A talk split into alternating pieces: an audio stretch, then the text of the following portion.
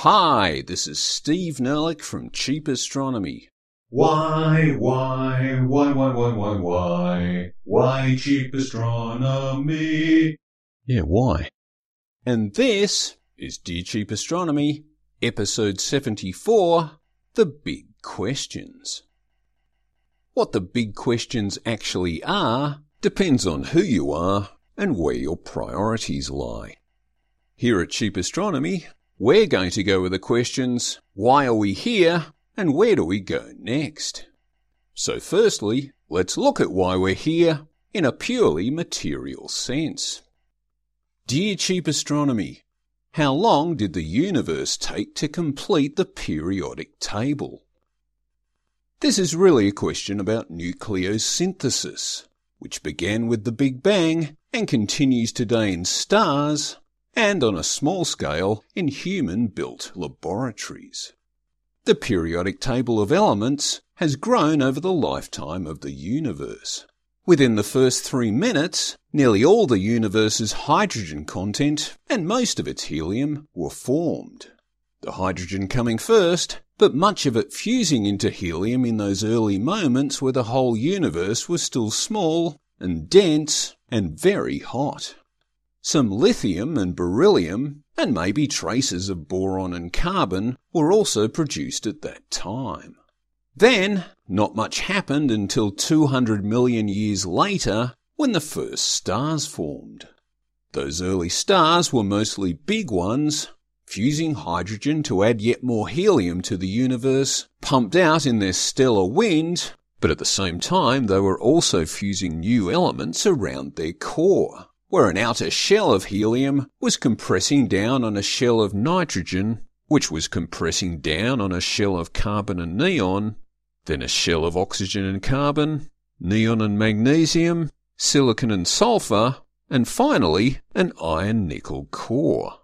Fusion would continue above and between those shells of new elements, the centre of the star becoming ever hotter and denser until that iron nickel core collapsed into degenerate matter, and the sudden infalling of all the surrounding material added kinetic energy to the mix, which drove a whole new level of even more energetic fusion reactions, releasing so much energy that the star blew itself to bits.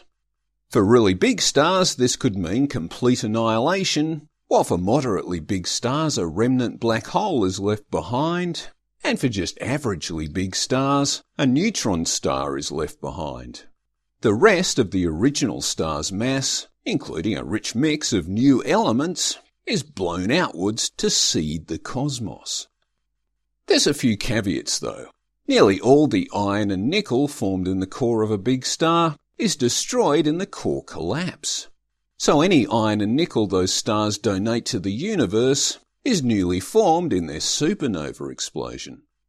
In fact, most of the iron and nickel in the universe today comes from exploding white dwarfs, that is, type 1a supernovae.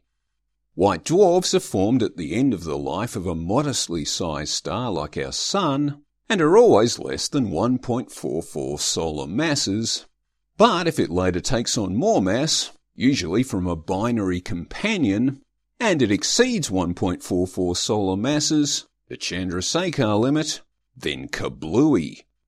White dwarfs are mostly carbon and oxygen, but that extra mass addition drives lots of sudden new fusion, which blows the stars to bits, and so seeds the cosmos with yet more elements.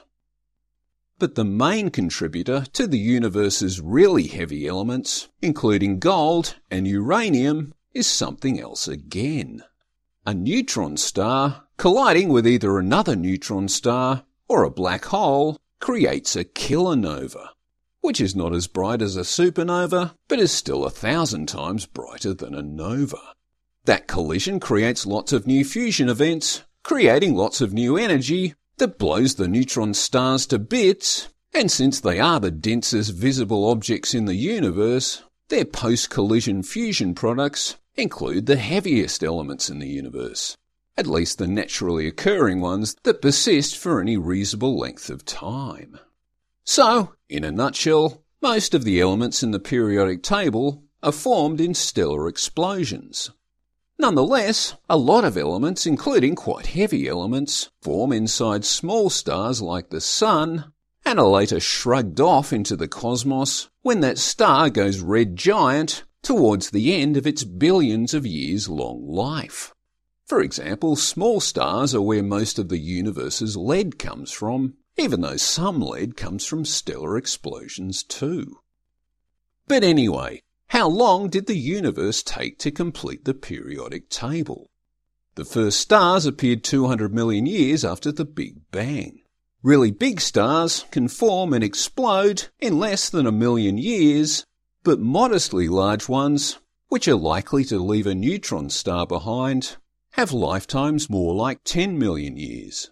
We can only guess at how long it might take for two neutron stars in a binary system to collide as their orbits decay, but maybe by the end of the universe's first half billion years, the first uranium atom was formed in a neutron star collision along with a lot of other heavy elements. At that point, probably all the elements we have today came into being. But their current proportional abundances have also been influenced by large populations of smaller stars evolving through their billion year long lifetimes, for example, about 10 billion years in the case of the Sun, which is a long time for a universe only 13.8 billion years old.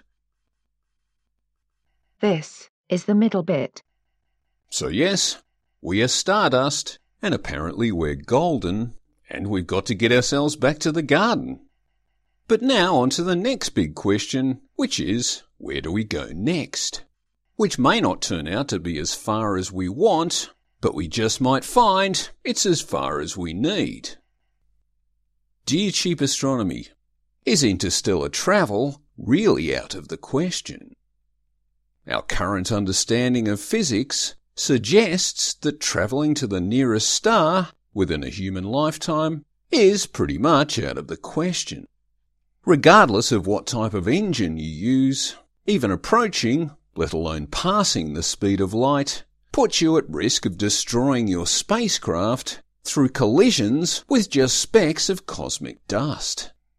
You could design some kind of deflector device to clear the way ahead of you, but anything using electromagnetic principles can only deflect charged particles, so you'd still need impact shielding to deflect any neutrally charged particles.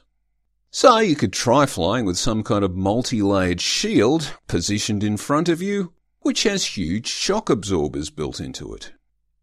But even with your shock absorbing shield working at sublight speed, you'll still have a problem with drag.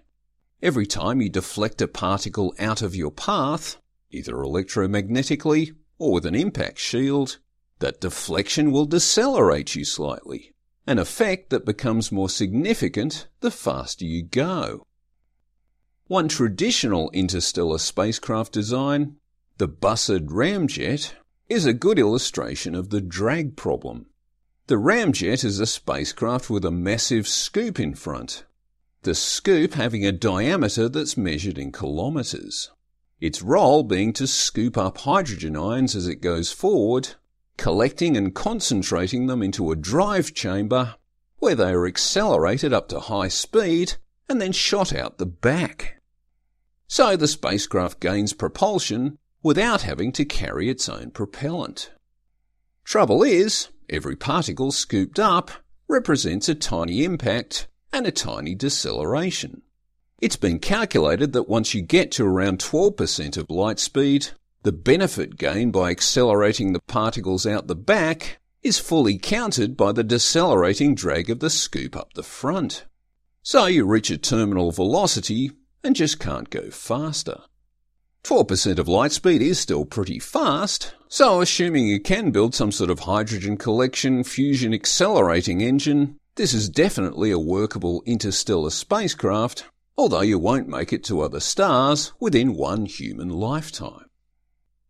Of course, a more streamlined spacecraft with an internal propulsion drive just needs deflectors and impact shielding Although one isolated impact with a dust grain at 0.99% of the speed of light is still going to be a heck of a jolt. Remembering that kinetic energy equals half mv squared. So it's not so much the mass of the object, but the speed that you hit it at that matters.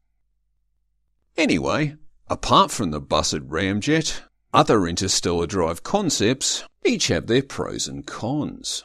Firstly, warp drive? Meh, probably impossible. The Alcubierre drive warp bubble idea is interesting, but way beyond being technically feasible from our current understanding of physics. The various reactionless drive concepts, the EM drive and all that, just plain don't work. You can't achieve a sustained momentum gain by just moving matter or microwaves around in your spacecraft. And no amount of quantum or relativistic hand waving is going to help. It's just bad physics. You either need to push something out the back of your spacecraft or be pushed forward by something. So you either need a propulsion system, essentially a rocket, or you can be pushed forward by starlight or by laser light, or you could drop nuclear bombs out the back so as to get pushed forward by their blasts. But anyway, beyond all the technology challenges, if you can't get anywhere much within your lifetime, what exactly is the point? Sure, you could start a multi-generational crew so that your distant progeny go places, but are you sure your kids or your grandkids will thank you for that? And even if those individuals do arrive somewhere long after your death, why does it really matter to you? So, why not just send robots who can report back to your kids and your grandkids as they live out their lives comfortably back here on Earth? Robots don't have all the problems involved with life support, and nor will they end up hating you for what you did to them. Here at Cheap Astronomy, the answer to most of life's problems is robots. This is the end bit. So, there you go. Rather than spending your life sitting in a tin can, why not send tin people? That is, robots. As well as saving on life support, you save on insurance and legal fees, and if it all goes pear-shaped, you just send out another mission. And if the robots happen to stumble across Earth 2.0, we can get them to start building the colony infrastructure so it's all ready for us when we arrive, or perhaps when our frozen eggs and sperm arrive, along with a range of other earthly genomes in storage so the robots can create a familiar ecosystem for us. But that's it for another episode of Dear Cheap Astronomy. If you've got a space science question, or you have your own plan for taking over the universe, why not write to cheapastro at gmail.com and we'll go for you. Thanks for listening. Steve Nerlich, Cheap Astronomy.